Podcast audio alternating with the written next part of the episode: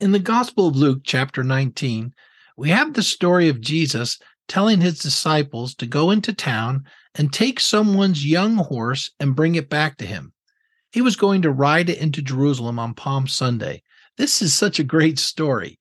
Go and take someone's horse. Don't even ask for it. Just take it.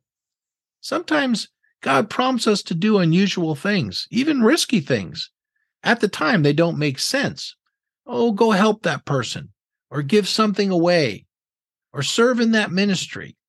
These are like little tests of our faith. He didn't have to get the horse that way, but he did. Many times in my life, I felt prompted by the Holy Spirit to do something. I was being sent. Then I went, and I found it just as he said. When God guides, he always provides. If he's sending you and you go, he always works it out. It may seem a bit unusual. It, it may seem a bit risky, but if he's leading you to go do something, go do it.